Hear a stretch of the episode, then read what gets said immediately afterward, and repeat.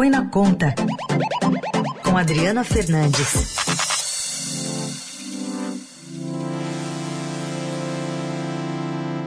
Oi, Adri, bom dia. Bom dia, Raíssen. Bom dia a todo mundo que está ouvindo a gente aqui na Rádio Dourada. O frio chegou aí ou menos, hein, Adri? O frio chega aqui de madrugada, a gente tem um clima de deserto, então faz frio da, de madrugada, no início da manhã, mas ao longo do dia vai esquentando é, até a hora do almoço e depois começa a cair a temperatura na, uhum. é, ao longo do final da tarde e de noite, Heisen. É assim que funciona aqui nessa época de seca é. na capital. Então tá bom. Bom, é, a gente está aí vivendo um, uma, um, drama, né, piorado pela pandemia, que é o desemprego, e tem uma tentativa, Adri, de conceder uma bolsa aí para jovens, mas está adiada essa tentativa? Adiada, o governo é, tentou incluir é, um programa né, de estímulo, um benefício de qualificação profissional para incentivar a contratação e os efeitos da pandemia e mitigar né, os efeitos da pandemia da Covid no mercado de trabalho.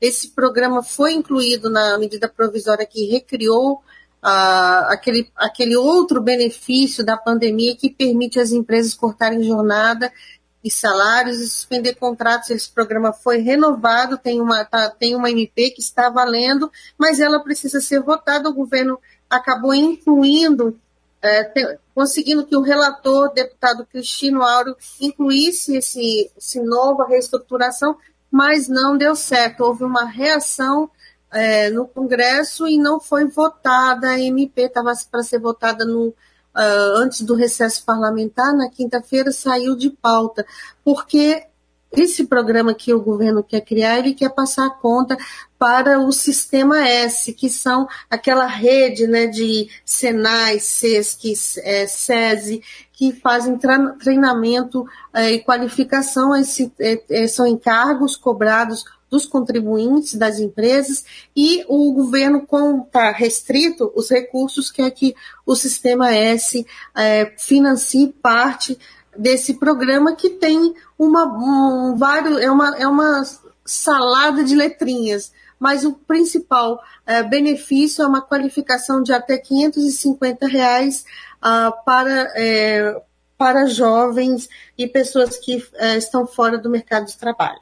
Bom, o Sistema que a gente não nega, né? Faz um trabalho importantíssimo, né? Tem muita cultura, muito lazer, educação Sim. mesmo, mas tem um forte lobby também, né? Tem forte presença no, no Congresso. Tem muito, muito forte presença. Você vai lembrar que no início do governo Bolsonaro, o, o próprio ministro da Economia, Jair Bolsonaro, é, Paulo Guedes, desculpa, Paulo Guedes, ele acabou é, dando uma frase que repercutiu muito, que ele disse que ia dar uma facada no sistema S, porque na época ele argumentava que havia muito desperdício, é, fraudes nos recursos que eram repassados para, para o sistema S, que tinha sedes luxuosas e o dinheiro acaba é, indo, acabava indo para o ralo e não sendo usado é, totalmente na qualificação é, profissional. E agora ele tenta é, emplacar esse programa que ele cria.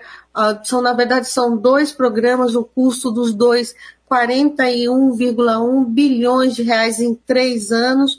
O primeiro programa é voltado exclusivamente para jovens com idade entre 18 anos e 29, e 29 anos, trabalhadores sem vínculo registrado na carteira de trabalho há mais de dois anos e também pessoas que vêm, que recebem, uh, jovens que recebem, uh, vêm de famílias que recebem Bolsa Família, auxílio emergencial e uh, esse vão criar o bônus de inclusão produtiva, que é o BIP, de 275 reais, que seria pago pelo uh, Sistema S, e a Bolsa de, de Incentivo à Qualificação, que seria paga pela empresa que está ofertando o curso de treinamento.